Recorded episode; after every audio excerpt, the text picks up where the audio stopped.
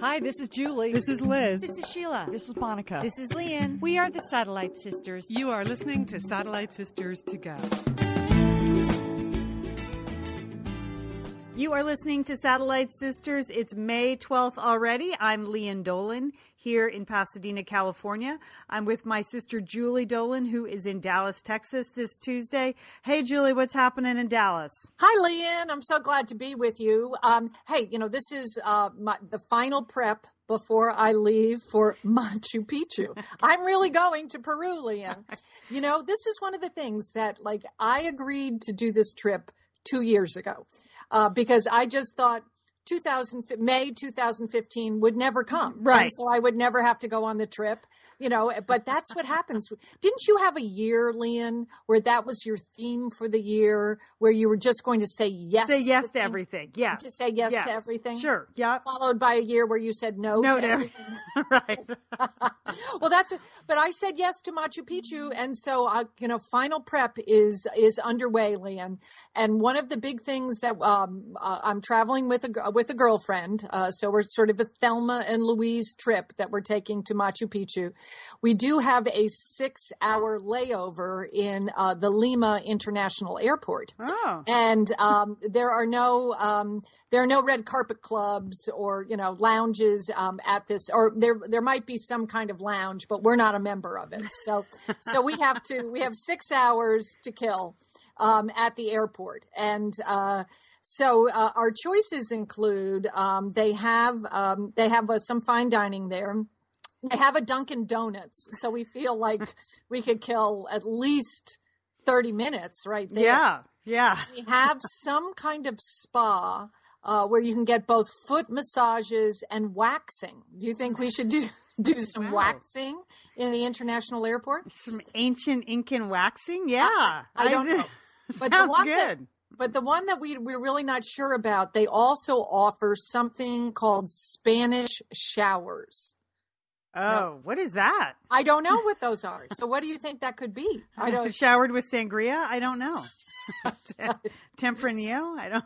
I don't know. what I that have no idea. I have no idea. I'm curious, uh, and uh, given that we have limited Spanish, I'm not sure I can can understand before I get into it. I mean, see, a foot massage, you only have to take your shoes off, Right. It's So I think point. that's a pretty Yeah. safe activity. Yeah. but but you know. You know, activities where you have to disrobe uh, that that has me a little worried. But yet, I'm I'm curious about a Spanish shower. Well, to certainly ask about it because people will want to follow up. certainly ask if you can if you can figure out how to say KS um, Spanish shower. figure that out. Thank you, Sister Lynn. You're welcome. That must be that Southern California living that you have really picked It up. is on a really quite a bit, quite a bit of Spanish, as you can see. All right, well, Julie, you know, next week you're going to be gone, but the show will carry on. I'm going to tell you we are going to have a couple of special guests on the show. Tell people more about that later. Um, we have a full show today. Of course, it's an Outlander recap. And Julie, if you're like me, you've been saying plant potatoes for the last couple of days, right? I mean, just plant potatoes. People. That's it, Lian. Plant potatoes. That really did that like that crossed the time dimension. And we'll get into it, right? Woo! It had everything. This episode, Yeah. I thought it was an exceptionally good episode, considering our man Jamie wasn't even in it. So Right. there you have it. Um, also, a story from the New York Times this week, front page story about uh, nail salons in New York and across the country, and what it's like to be an employee of a nail salon. We frequent nail salons, so we're going to talk about that.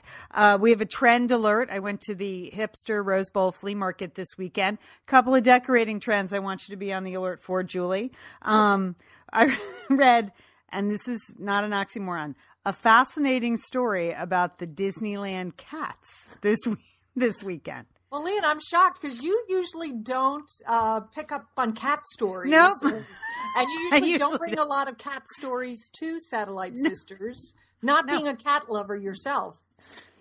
Julie, I found this to be fascinating. So if Okay. you enjoy Disney and you enjoy cats, you're going to enjoy this story. But it, particularly if you enjoy both Disney and cats. Uh, and speaking of cats, I'm going to follow up on the neighbor's dog. I know people have been wondering how my relationship with the neighbor's German Shepherd puppy is going. I'm going to tell you about that. And then, of course, we have Outlander. We've got that going on. But last night, Julie, I had an opportunity in Pasadena to go see our cousin, Dr. Robert Kirshner, speak So uh, address address his people in Pasadena. Uh, Bob Kirshner has actually been on our show. He is our our late Aunt Virginia's son. He's the oldest of the Klarman cousins, I believe, the first uh, of the Klarman cousins, uh, and he's a spectacularly um, successful astrophysicist. which Yeah, really which is hard to grow up in a family where we were constantly well you're not as smart as bobby kirshner and bobby Right. kirshner says and of course the kirshners didn't have a television or they weren't allowed to watch tv and that's where our parents thought that that's why they were so smart is because they didn't watch tv and the lazy dolans we were lying around watching soap operas and cartoons and therefore not as smart as bobby kirshner right.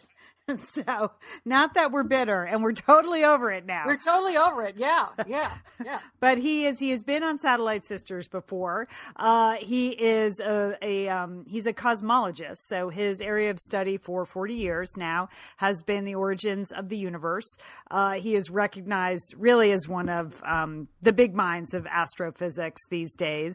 Uh, his grad students won the nobel prize for their work. So that that should i mean he's just in another sphere in many many ways but Did you just mention he was a Harvard? He's a Harvard professor. He's a Harvard professor, has been for many years, did his graduate work at Caltech, is associated with, you know, Palomar Observatory and the Hubble telescope, and now this giant Magellan telescope they're building as a as a um, you know, a co-project with Harvard, Caltech, and the Carnegie Observatory. So um and he so he was in town speaking and he promised he emailed the southern cal cousins and he said it's going to be a lecture on the accelerating universe geared towards the general public which is a nice way of saying our stupider cousins from connecticut basically. For the cousins in Connecticut who watch TV rather than learn learn about the universe. This was your lecture. Okay, good, Lynn. no Good. he's a very very gracious very funny guy so i got the he fam wins like Teacher of the Year award every year. Every too. year, I mean, yeah. that's I mean that's that's the other thing. uh, yeah. about- One of his signature classes at Harvard is a freshman seminar in astronomy that's very, very popular. So I feel like if Harvard freshmen could figure it out, I could probably do pretty well with this material. So we went, uh, got the fam together, open seating, free to the public. Uh, my husband, my father-in-law, and my son Colin and I all went. It said the doors opened at six forty-five, and of course, my, you know, What- they're not time were you Dolans. There. What what time were you there? I wanted to be there at 646, Julie, but you know, my husband's family does not have that fear of being shut out of things that we do. So by the time we got there at seven, Julie, I think it's fair to say people were pouring into the astronomy lecture.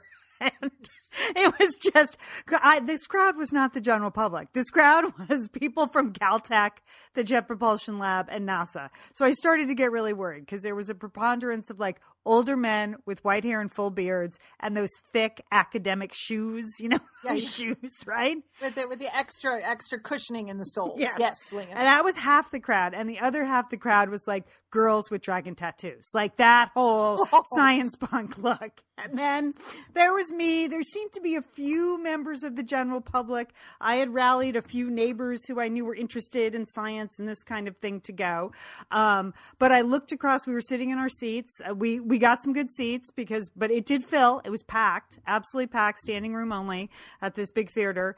And um, uh, I looked across, and there's Bobby sitting, just sitting in the third row. So I went over and I said hello before the talk, which was good Oh he was man, people must have been looking at you, wondering, and who is she? Right. Is she a Nobel recipient? Is she some I'm sure they were. Swedish uh, cos- uh, cosmologist?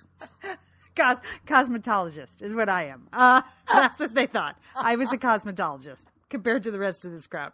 But here's his. Here's what he did.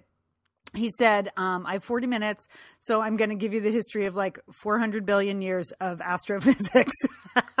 but he actually gave a hundred year history of uh, the science of astrophysics and how we've come to understand the origins of the universe since Albert Einstein. And Julie, here's what I gleaned from it. Okay, in 1916, Albert Einstein, working on his theory of relativity, they he thought the universe was a static place that the galaxy was the whole universe that was it and that there were boundaries on our galaxy. But it didn't actually work out with his theory of relativity with gravity. So he had to inject what he called cosmological constant to make all of his equations work for a static universe. Okay. So if you're a Lost fan, your ears have just gone up because you heard the word the constant. Yes, Losties. We, that's what we talked about last night.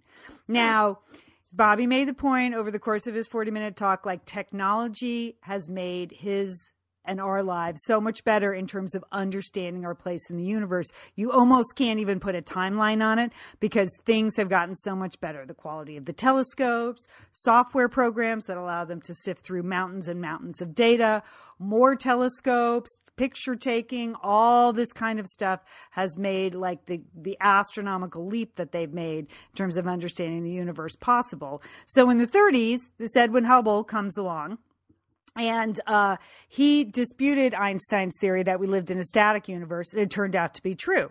He said, Hubble of the Hubble telescope said we live in an expanding universe. So Einstein apparently buried, according to Bob Kirshner, buried his head in his hands and thought that's my greatest blunder of my career. That we uh, that there was this thing called the cosmological constant.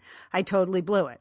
But then, you know, fast forward uh, a few decades, here comes Bob Kirshner and his team at the High-Z Supernova Labs, and uh, they figure out by measuring here's where I'm going to get vague, Julie. All kinds of things I like. I think we should just uh, make sure people know you are listening to the Satellite Sisters. I know it's it's unbelievable.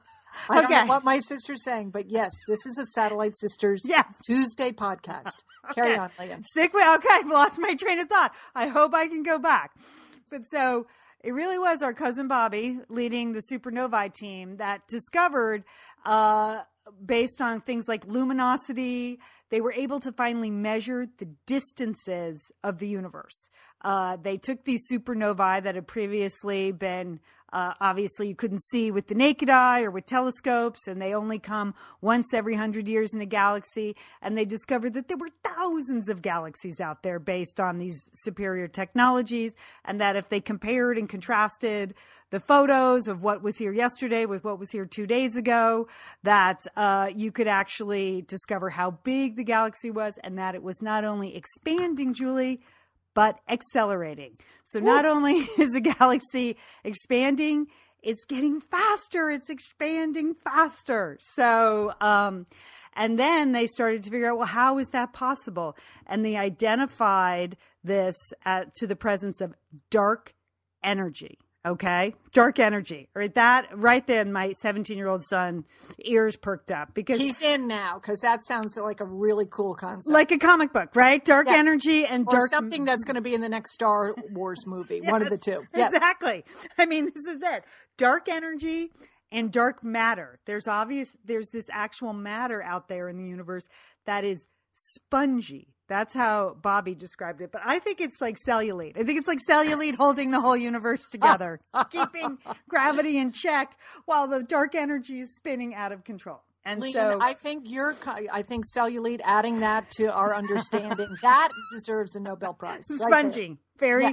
very spongy. Women know women understand what spongy matter is. We know what that means.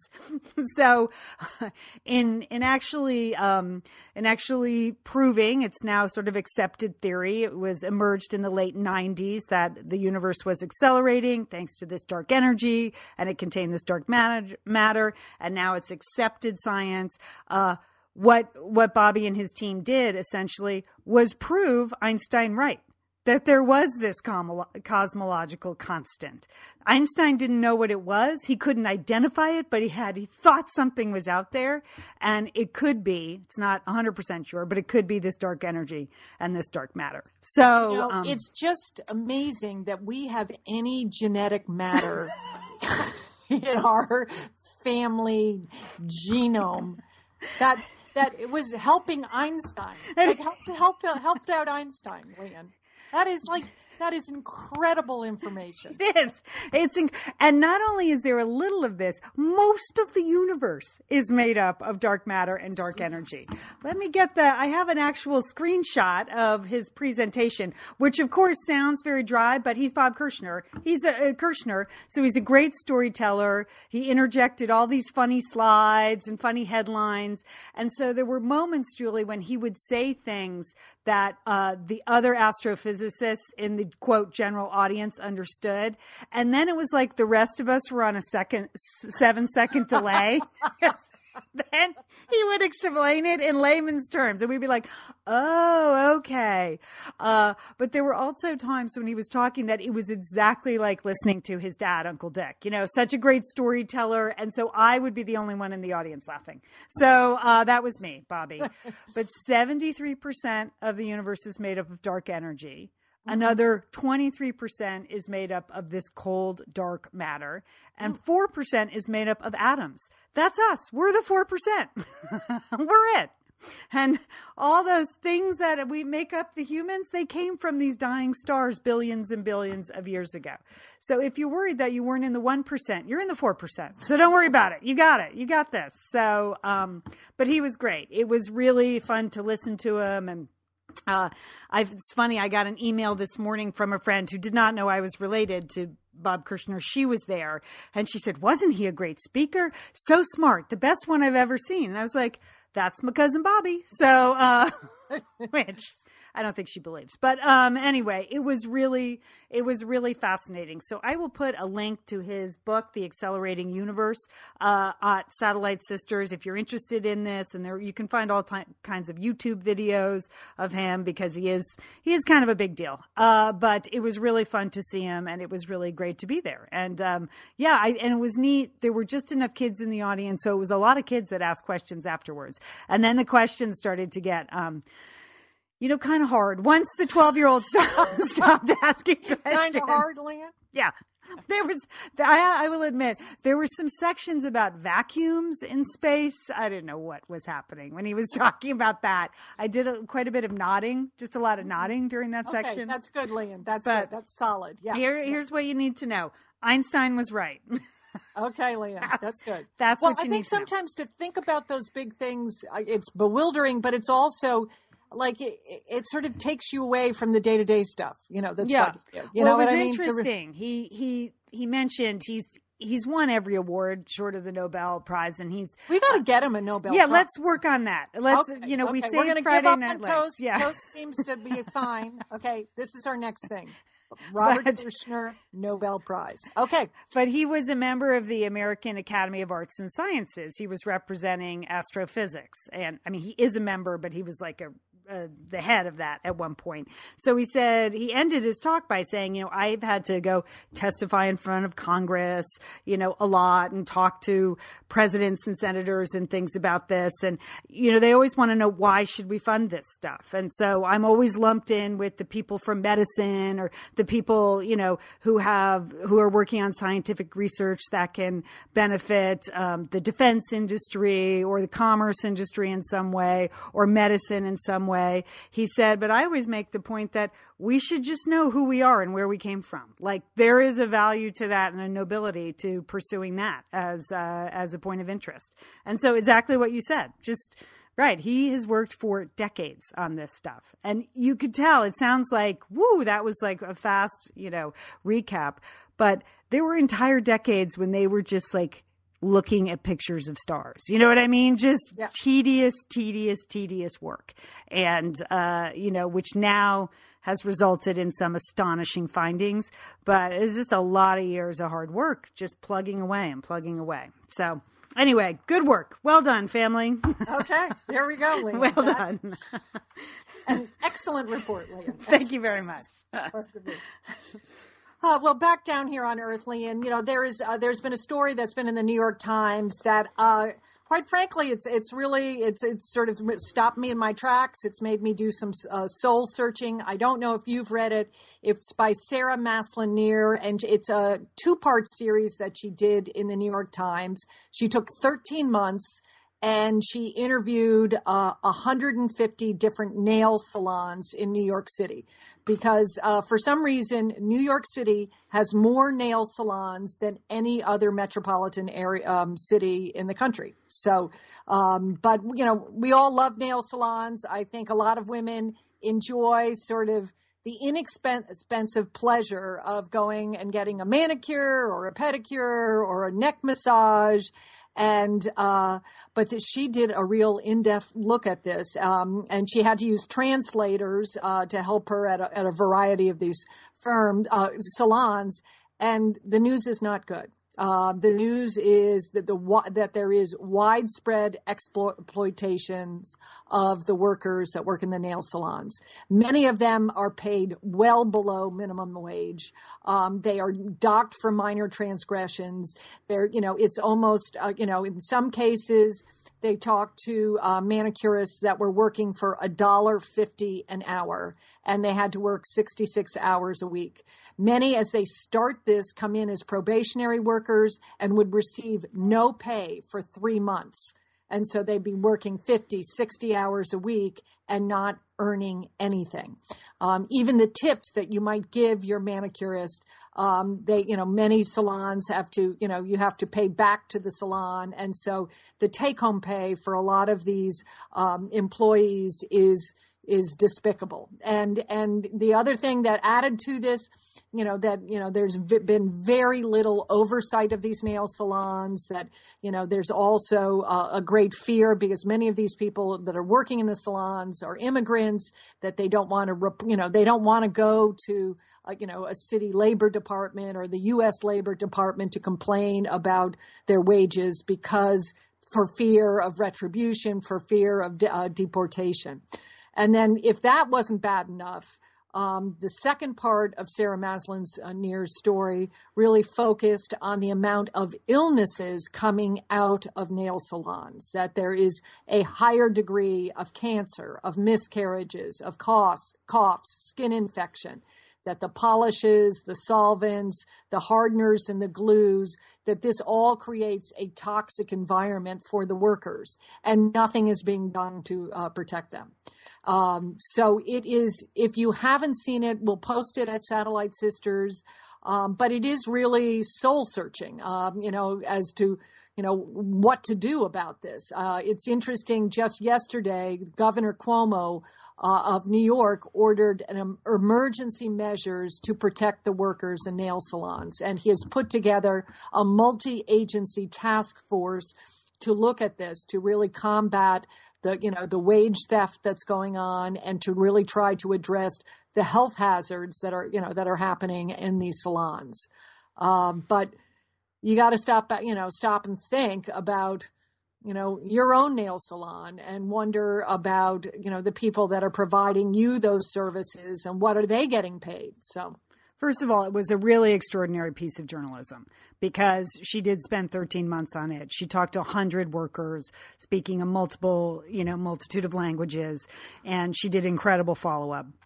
So just hats off to like real journalism, real yes, investigative journalism, exactly. and not a five minute piece on the evening news about this. So I think that's why it does make you sort of examine your own behavior because this is very thoroughly reported. And, you know, that's why Governor Cuomo could take action because it's all really well documented in the New York Times. So, very well done. And secondly, one of the surprising feature findings for me, Julie, was I, in my mind, because um, we have Los Angeles has the second highest number of nail salons per capita. It is a distant second to New York, though, they said in the article. Um, but in my mind, the quote, nicer salons, I felt like those were more reputable in terms of all of their business practices. The ones where you may pay a little bit more, but at least it was, you know, there's some pretty sketchy nail salons out there. There are some nail salons I just walk into and walk out of because they just get a bad feeling. It's hard to pinpoint what it is, but other ones where oh, you have the the bubbling chairs and you know it's brightly painted and there are curtains on the wall. You could kind of say to yourself well this looks like you know this is a, a franchise. They own two or three of these. This must be a good organization. But that was not necessarily true. It isn't necessarily the fancier nail salons that are paying their workers more or treating them any better. So that was astonishing to me. Uh, i've been going to the same salon for like 15 years. A lot of the women still working there for 15 years. You know, I felt like I, I feel like I was in the right place, but who knows? You really don't know how they're treating people behind the scenes. Right. And then another sort of aspect of this is that there is also what Sarah Maslin-Nir is reporting as sort of an ethnic caste system. That was that fascinating. The, that yeah. the Koreans, uh, uh, ethnic Koreans, are earning twice as much as their peers.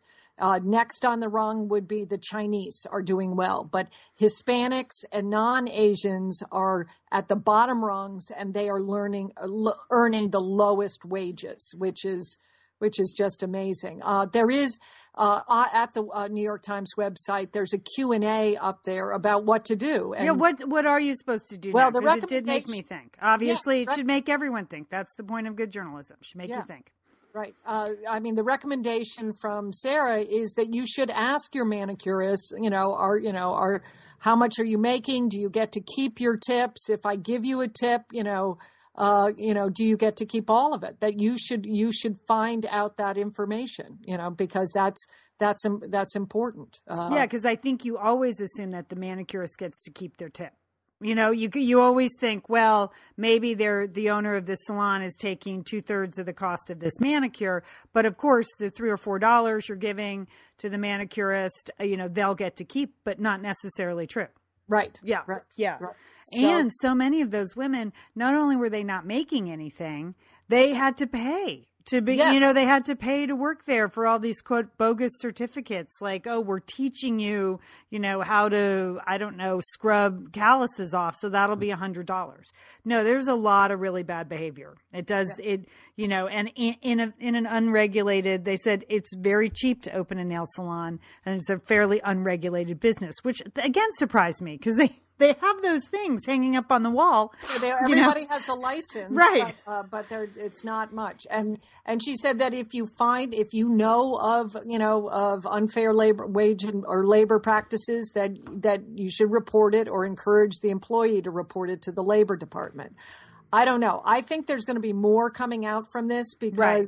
it's hard to, I mean, just as you said, this was an excellent piece of journalism. It's hard to read the, these two articles and not be concerned for the workers at right. nail salons everywhere, not just in New York City. Right. so it makes me it makes me hope and think that you know all over the country, people, not just New York City and the governor of New York, but if you you know have businesses like this in your community, that someone's going to take a look at them. A journalist, a news, you know, somebody, a state senator, somebody will take a look and and see what's happening in your world. Yeah, we my manicurists are uh, Vietnamese, Vietnamese, but I did find that whole caste system um, yeah. interesting, and the the only thing the only thing in the article that made me crack a little bit of a smile was that the lowest of the low is to have to manicure men's feet.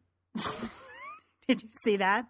Like they yes. always they always give nobody wants the, to no one wants to do it and they always give the new girls that job. Which I was like, okay. I get it. But um, we will post a link to that at satellitesisters.com and let us know what you think uh, you're doing. I think in a lot of parts of the country. I mean, I don't know if it's, you know, in big cities, we have these 20 $25 mani pedi shops mm-hmm. but i think in smaller towns they don't i mean when you go to other towns i'm always surprised that the cost of the manicure is so expensive and it's because they're just run on a different system and maybe a much better system and maybe but, or maybe not that's what that's what you need to find out right yeah. right yeah. All right. Uh, Julie, you are going to be in Machu Picchu next week, but that yes, doesn't I mean I won't be here behind the microphone on Tuesday. Uh, that's my girl, Lian. I'm, I'm proud of you. What are you going to be t- talking about next week, Lian? You know? We're starting, we're just springing right into our Best Beach Bag book series. Uh, I love talking to authors about their work. You can find um, WordWrite interviews that we've done up on the website. Um, but I'm starting right in. I just finished two really fun books, very different books. Uh, but I thought I, I thought, you know what, I'm just going to go ahead and start talking to some authors while Julie's climbing Machu Picchu. So next week I'm going to have Elyssa Friedland on. Her book is called Love and Miscommunication. Um, it just came out. It's in paperback. It's a good, fun rom com, but I think it's a good, fun rom com for millennials, and it's about um, our internet addiction and how it can interfere with our lives and our work and our love lives. So it's a timely topic, I think. You know, if you find yourself comparing your life to other people on Facebook and getting increasingly depressed, this will be a good conversation with Elyssa Friedland. So she's going to be on.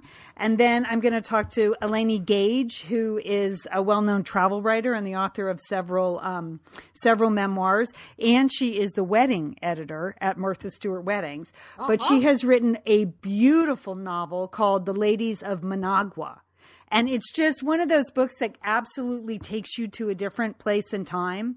So it starts in Nicaragua, and then we go to New Orleans in the 1950s, and it's lush and it's evocative. And I'm really looking forward to talking to her too. And her oh, book comes out. That.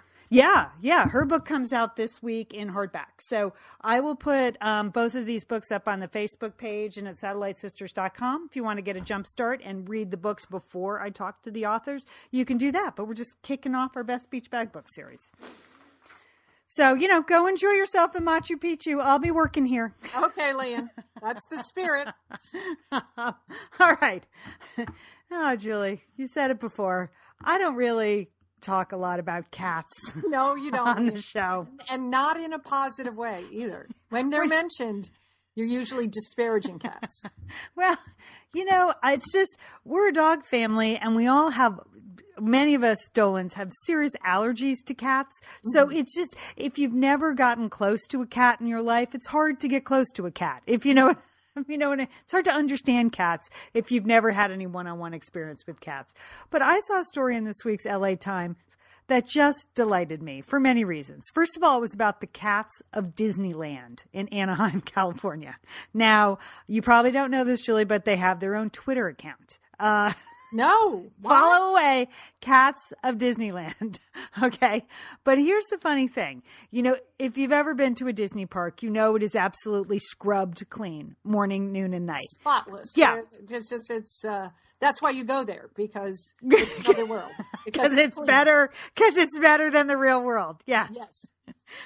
It's a fantasy. It's a theme park. You can step inside and everything is perfect. Like you never even see a blade of grass out of place. And it's all sort of done magically at night, you know, or you don't even notice that people are picking up or cleaning up. And so when anything is sort of out of out of the ordinary at Disney, it may draw your attention.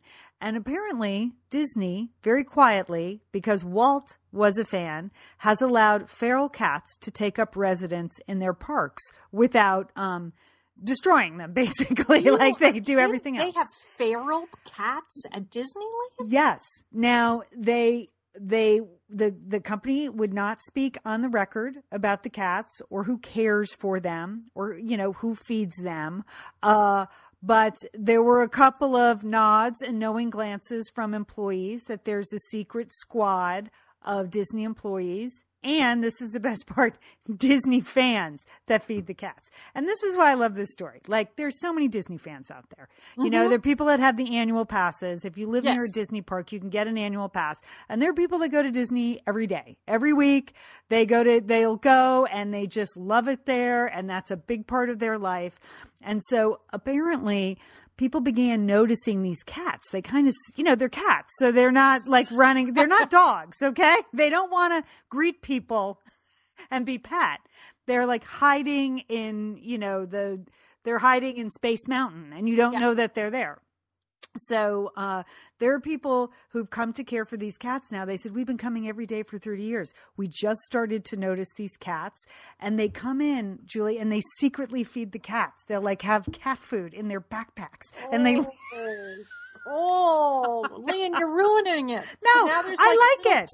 there's food. no, no. It's just, it just, it's not gross. It's not. Think about it. It's they call it a cat colony. Which, if there's two more disturbing words in the English language, I don't know what it is.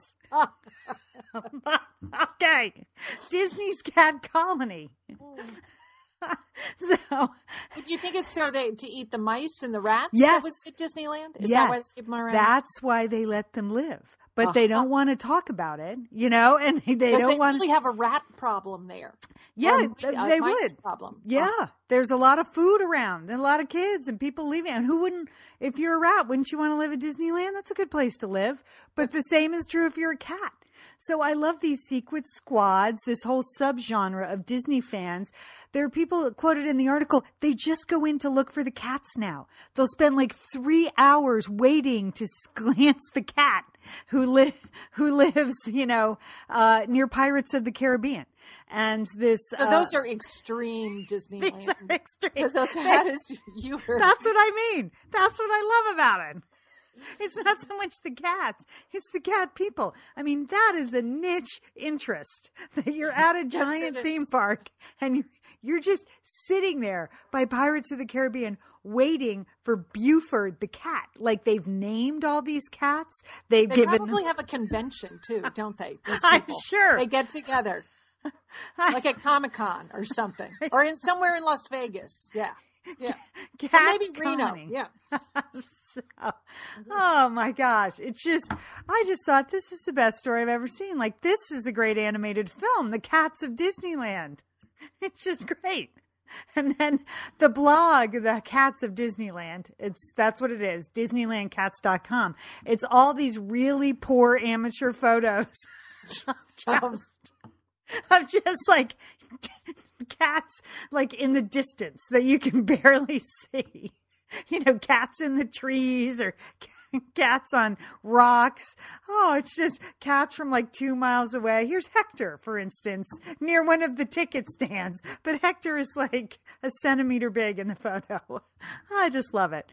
Anyway, if you're into Disney or you're into cats, um, I will post this article for you. I hope you enjoy it as much as I do. uh, it seems like there's a lot of dedication and hard work going on there, Lian. It You know, same dedication and hard work that our cousin Bobby is using to get to earn a Nobel Prize. Right. So I guess if these people, this is their particular interest, uh, let them have it. Yes, there you go. There you go, Julie. There you go. All right. And speaking of cats, I wanted to give you an update on uh, the dog next door because I know people who've been following along with Satellite Sisters want to know how is it going with Maverick.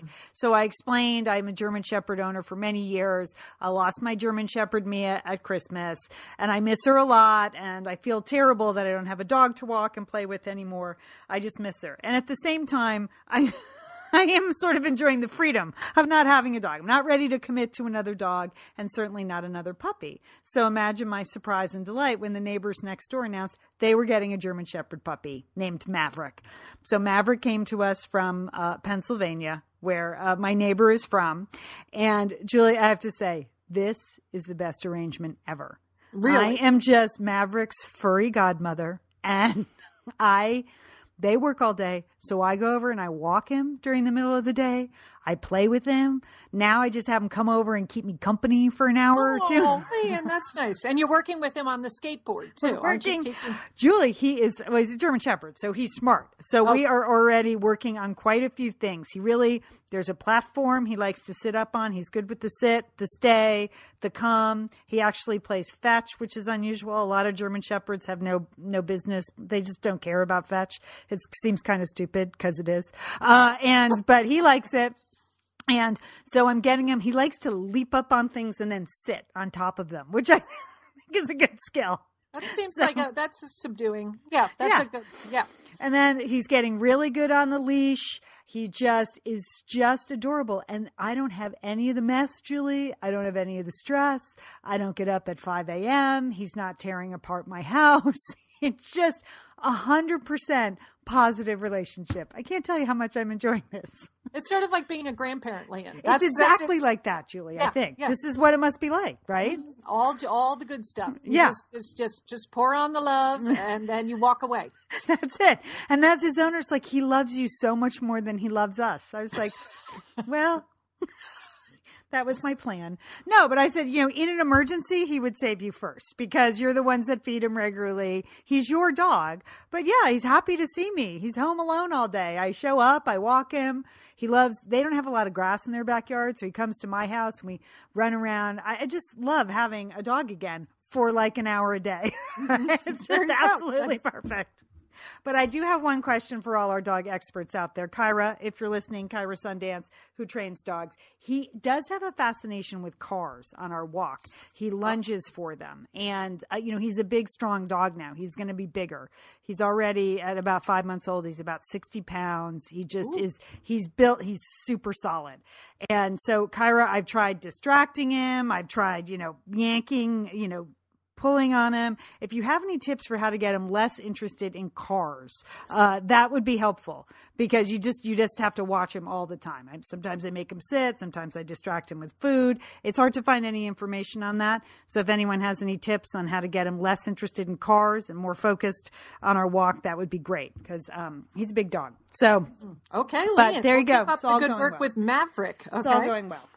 Uh, oh, and I had a couple what two Tuesday trends. Also, speaking of dogs, okay, went to the Rose Bowl flea market this mm-hmm. weekend for Mother's Day. That was a fun thing to do. Went down there, and it's always a scene at this giant flea market. And you know, even though it's a flea market, you you pay a little bit to get in, and you always see celebrities, and there are people there in limos, and there's everything from people who just sell you know old T-shirts and blue jeans to people selling genuine antiques and things like that. It's a fun flea market. It is a fun flea market, yeah, and it's great. People watching, you know. There's people like us who just show up in t-shirts and shorts, but then there are people who look like they've been clubbing all night in Hollywood, and they're there. and there are girls that get up wearing a lot of layers, hats, and flowy things, and it's just a scene. It's a total scene. So, a couple of trends I wanted to point out. The first is. Um, you know who's making a giant comeback, Julie? And I know Satellite Sisters fans will be happy about this. S- Snoopy. Snoopy is making a huge comeback. I mean, I cannot tell you how many booths had Snoopy paraphernalia. Old stuff, new stuff. Uh, you know, I'm a Snoopy fan. Uh, Sheila, Sheila, that's her. That's her password. Yeah. so, and there is a Snoopy live action or new animated feature coming out in, uh, I think, at Christmas time this year, like the first full length Snoopy feature in a long time. But Snoopy on the comeback. So if you have, uh, we saw Snoopy telephones and Snoopy lunch boxes and Snoopy this and Snoopy that, and Snoopy figurines.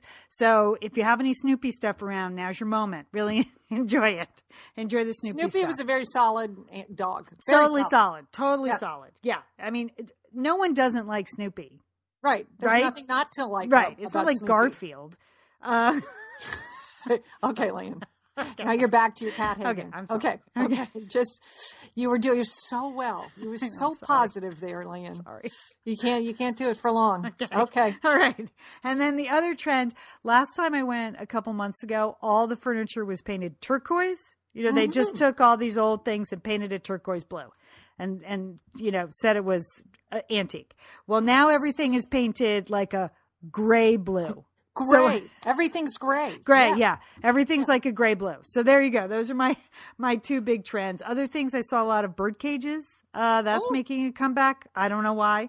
Uh, there were a lot of um, flags huge amounts of flags. Like American flags or just all, all kinds of flags. Uh, California flags, American flags, country flags from all over. Some of them were clearly antiques. Others were were antique. They were new flags made to look old. So a lot of a lot of booths selling that, and a lot of booths selling African textiles and African beads. So, I just wouldn't know how you would no. put all that together in I one room. I, Snoopy, the African textiles, the flags, the blue gray furniture. I don't get it. And but, the bird But go ahead, you should try and the bird cages. but go ahead and try it. okay. Try it at home, DIY, and let us know and send us a picture. I don't the be the tables of the African beads. There must have been ten stalls selling those big ropes of African like beads. Those. Yeah. But what are you do with those? I mean, I like well, them too, but you wear them? Oh, okay. Because some of them are giant beads. So I don't. I just didn't know. There's a lot of African beads there. So, okay. All right. There you go. There's my trend report. Uh, Julie, we're about to segue to Outlander. You have anything else going on? You're, you're well, I did want to mention one food trend, trend Lee, and it oh, just it had popped my mind, but I think it's something. I, I, it's just this was the headline in the local paper, you know. So here in Dallas is Olive Garden is going to debut breadstick sandwiches that come with a side of endless breadsticks. Wow. Wow. I, I just that was something, right? So when you order your chicken parm breadstick sandwich, you get an endless side of bread. Of breadsticks with So that. you could have a breadstick sandwich if you wanted. oh wow, Hmm, that's a lot of bread. Well, that's Yeah, that is. That's exactly it. Let's keep our eyes on that one. See if that. Okay, Okay. keep our eyes on that one. And then I did appreciate that we had someone. I should look this up. This just popped into my head on the Facebook page. Mentioned that they would like us to do the same kind of food advocacy that we did for toast for cucumbers. And I love cucumbers. And then Yes. she cited all the benefits of cucumbers. But Julie, you mentioned the other day that cucumber water, not a fan, but you like other aspects of cucumbers. Yes, I do. Yes, I do. I just Because you make that great tzatziki I've had at your house with Yes, the cucumbers. yes. Yeah, okay. So uh, I'm going to keep my eye out for some cucumber recipes, and I'm going to incorporate some cucumbers into my into my life, and then we'll let you know how that goes. Because I like cucumbers. I I do. I eat at least one cucumber a week, but. Uh, just Thank you for sharing. if With the side of if anyone cares. Cucumber sandwich with a side of cucumbers. okay. Okay. All right, we have to go on to Outlander, your Lian. We do. This this was, I think, maybe the best episode of the season. Don't you think? Okay, we are deep into the second half of the first season on Outlander. This is our weekly recap, Sister Sassenach. Uh, this episode was called The Search. And it, uh, there are many people who actually listen to our recap, Julie, who don't watch the show. So that, first of all, good for you. We appreciate that. Thank you so much. That is really uh, a testament to um, uh, that you have nothing else to listen to. So uh, thank you. We appreciate it. But um, this one was great. It had everything but Jamie in it, but it still had sort of a surprising uh, storyline, a narrative that just kept moving forward, some great moments, and it was just really kind of a feminist statement, didn't you think? I just thought the whole Totally. the whole episode was sort of surprisingly feminist statement about like women doing it for themselves. I thought it Yeah. was fantastic. Well, I mean, to start off with, Jamie, who's Claire's husband, he's missing. So I, I really felt Claire was shaming all women because you really had to ask yourself, would you be willing to go rescue your mate from the British? Lian, would you? I Would kept thinking, no, I kept thinking now's the time to go back to the Stones and go back to the indoor plumbing. you know, I know he's cute, But, but, even if your husband, if he was captured by the British, would know. you try to rescue him? I think I'd call the authorities. I, I don't, I don't think I would. I don't think I would take on a rescue of my mate, particularly when I'm at a two or three hundred year deficit in terms of like tools and stuff. So Claire really put it out there. She really s- set a very high bar for for that.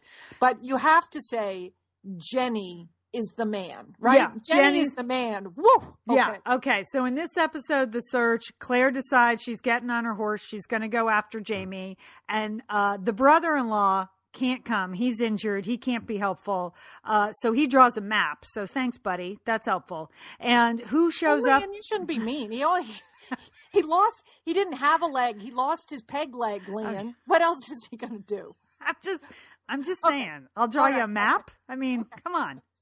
Okay. So he offers up the map. Claire gets on the horse with the map, and who's on the horse next to her? New mom Jenny. Jenny, who's just given birth like 72 hours beforehand. She's going with Claire uh, to find her brother Jamie. And, and these two set off, Thelma and Louise. And uh, I have to tell you, Julie, I think we missed a huge part of our education at summer camp that we did not learn to track people. Okay. I know. I know. But I mean, Jenny, can you believe that? Because the number one thing you want to do after you've pushed a seven or eight pound baby out of yourself is to jump on a giant stallion and gallop away. I know. But Jenny just did that. Okay. And she didn't just stop there, Lian. She was turning over those dead bodies looking for Jamie. I know. And they had like birds picking at the eyes. And that she didn't stop. And then she was praying over their souls. I mean, Jenny was the man. She was doing everything. But the, you're right. The tracking. She's picking up manure and she's like, you know, smelling it and just like smelling it, checking the temperature. Is amazing, amazing. Again, if you're a losty, you'll know that Kate also is a tracker. And so this is just apparently, if you have a daughter out there, teach her how to track because that means she's going to be a cool girl who can really go on to take care of herself. I mean, we, we learned how to do tie knots at summer camp. Why didn't we learn to track? We I could have been much cooler. That would have been helpful. And of course, then we came to what I refer to as the La Leche League Lollapalooza scene. Because I want me to say wanted, again, I wanted so much for Madonna's "Express Yourself" just to come, uh, come under, just out of nowhere. That's all I could think of. Okay, because Jenny, the man, the new mom, Right. She also she is now bursting because uh, she she has to express some breast milk. Okay, and they have a scene of her expressing uh, breast milk that was just mesmerizing, Lian. It And was. she's- I was don't think I've ever seen breast milk expressed uh, like that on t- uh, anywhere. Have you? No, and she was into a pewter cup, and and just the stream was strong, and it was arcing into the cup, and I kept thinking. She is going to drink that. Oh, yeah. I thought she was- think she was. I thought she was.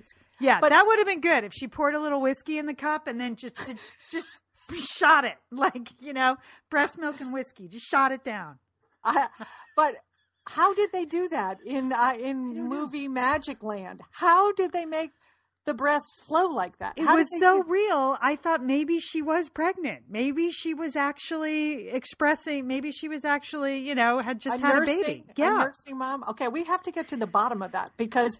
I mean, th- there are there are just there are multiple shots of this, uh, and I've watched it twice now, and I just, I thought I, I just couldn't see if she had some, you know, fake boob on her. I, I just couldn't see it. So uh, this was this was incredible, and it, it was reported.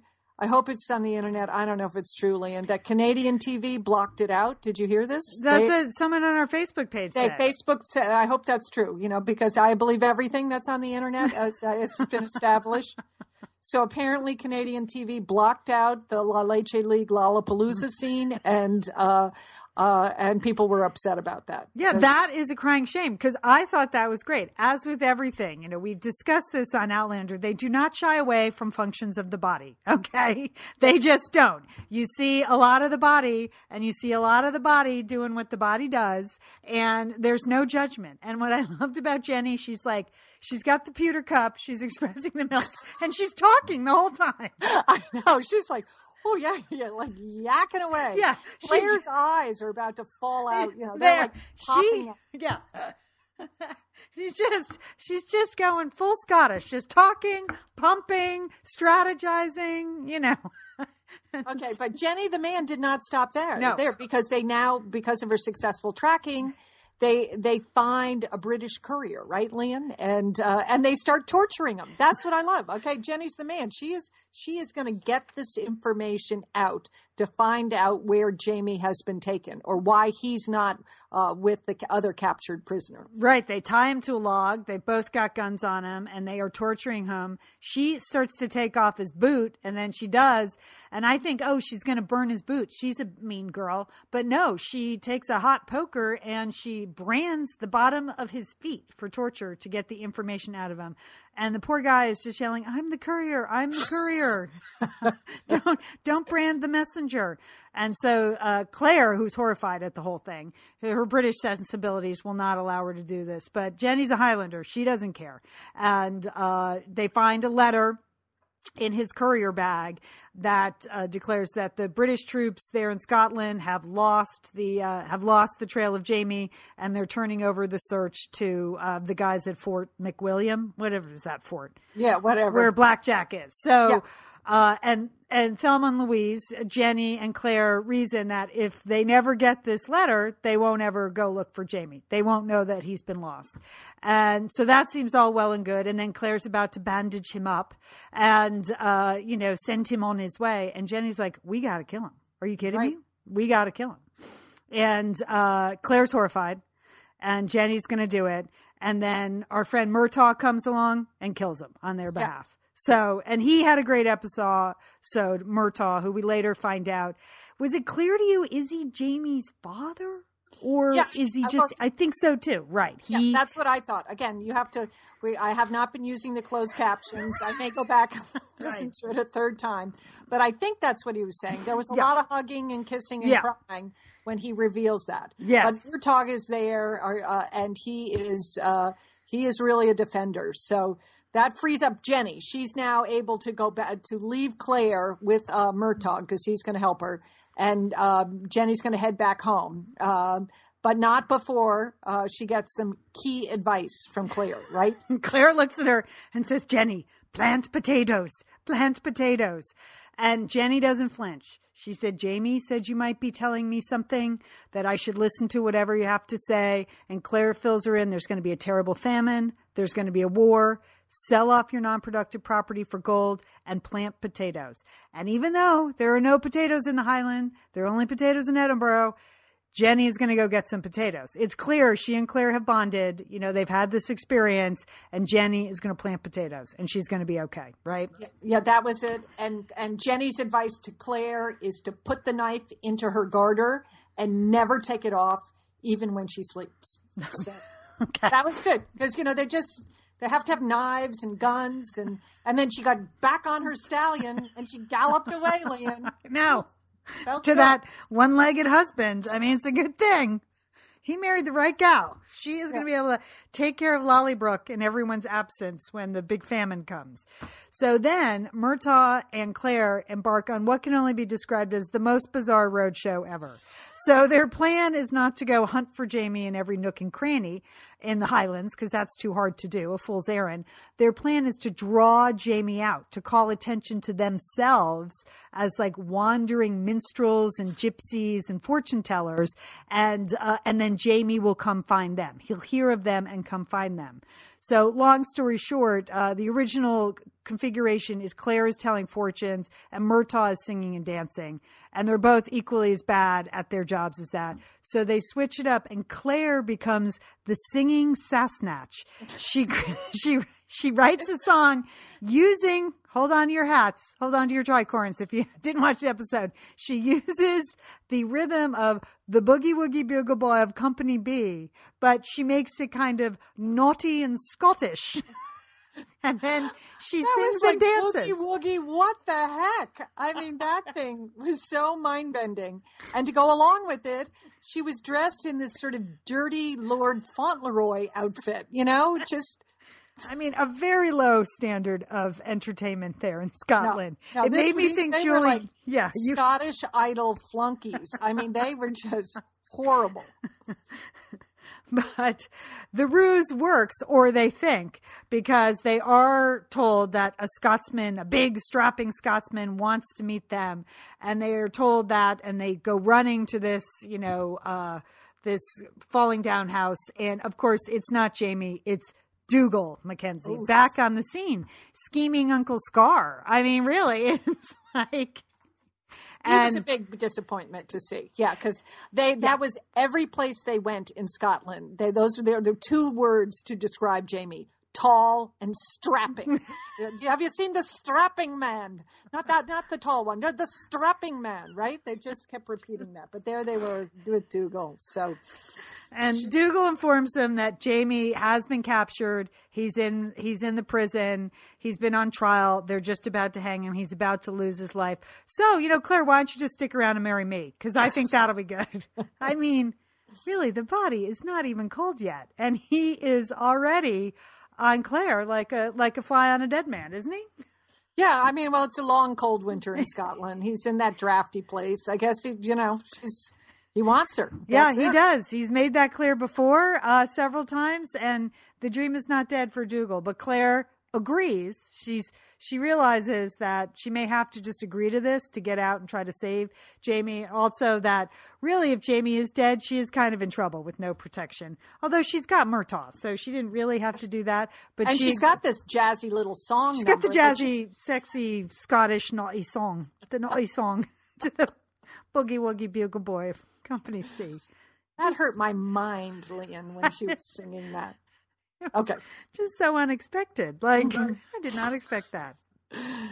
so, so uh, Jamie, or I mean, so Claire and Murtagh set off and they try to get Jamie's old gang back together so that uh, his clansmen, so that they can all go storm the fort, Fort McHenry or whatever it is, together and save Jamie's lives. And that gets pretty cold reception, but uh, the the clansmen are shamed into it by the youngest clansman who says, "I'll go," and off they go, riding on into the distance, Claire and uh, all the Highlanders to save Jamie. So. Yeah it was a beautiful episode. A lot of there good was scenery. a lot of galloping yeah. in the highlands. Yeah. beautiful scenes of the countryside. These gorgeous horses. Uh, even at one point, you see the sea. I mean, it, it was real. That was very satisfying all the way around. Yeah. Yeah, yeah. So I am looking forward to next week. Julie won't be here, so we're going to wait. I think we have two more episodes, right? Yes. Okay. So we can do when you're back from Machu Picchu, we can do both next week's episode and the finale together okay. in one sister Sassenach. But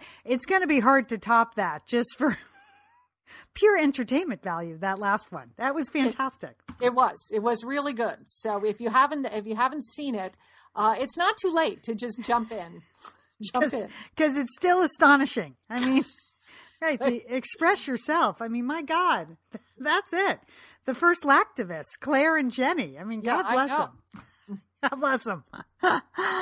All right. Uh, we always love your comments at satellitesisters.com or on our Facebook page or at the group. Uh, if you'd like to join our Facebook group, it's open. Just, uh, just ask to join and we'll check you out and then we'll approve you as long as you're not a bot um, we will do that.